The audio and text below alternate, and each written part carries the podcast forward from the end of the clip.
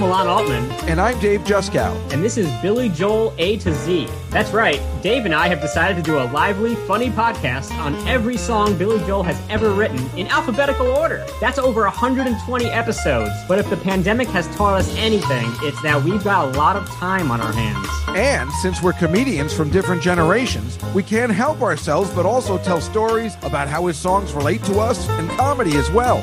Mine are mostly about where I was when each song came out. And my stories are mostly about my grandfather telling me that there was a Billy Joel who decided to stop writing songs right after I was born. How dare you? But most of all, it's lots of fun. We release new episodes every Tuesday and Thursday. You can listen and subscribe on Apple, Spotify, or wherever you get your podcasts. I would say you won't be disappointed, but I was already disappointed we had to start with 52nd Street. Yeah, we forgot that numbers go before the letter A. Should we rename it Billy Joel 52 to Z? No, we better not. Okay, then join us for Billy Joel A to Z.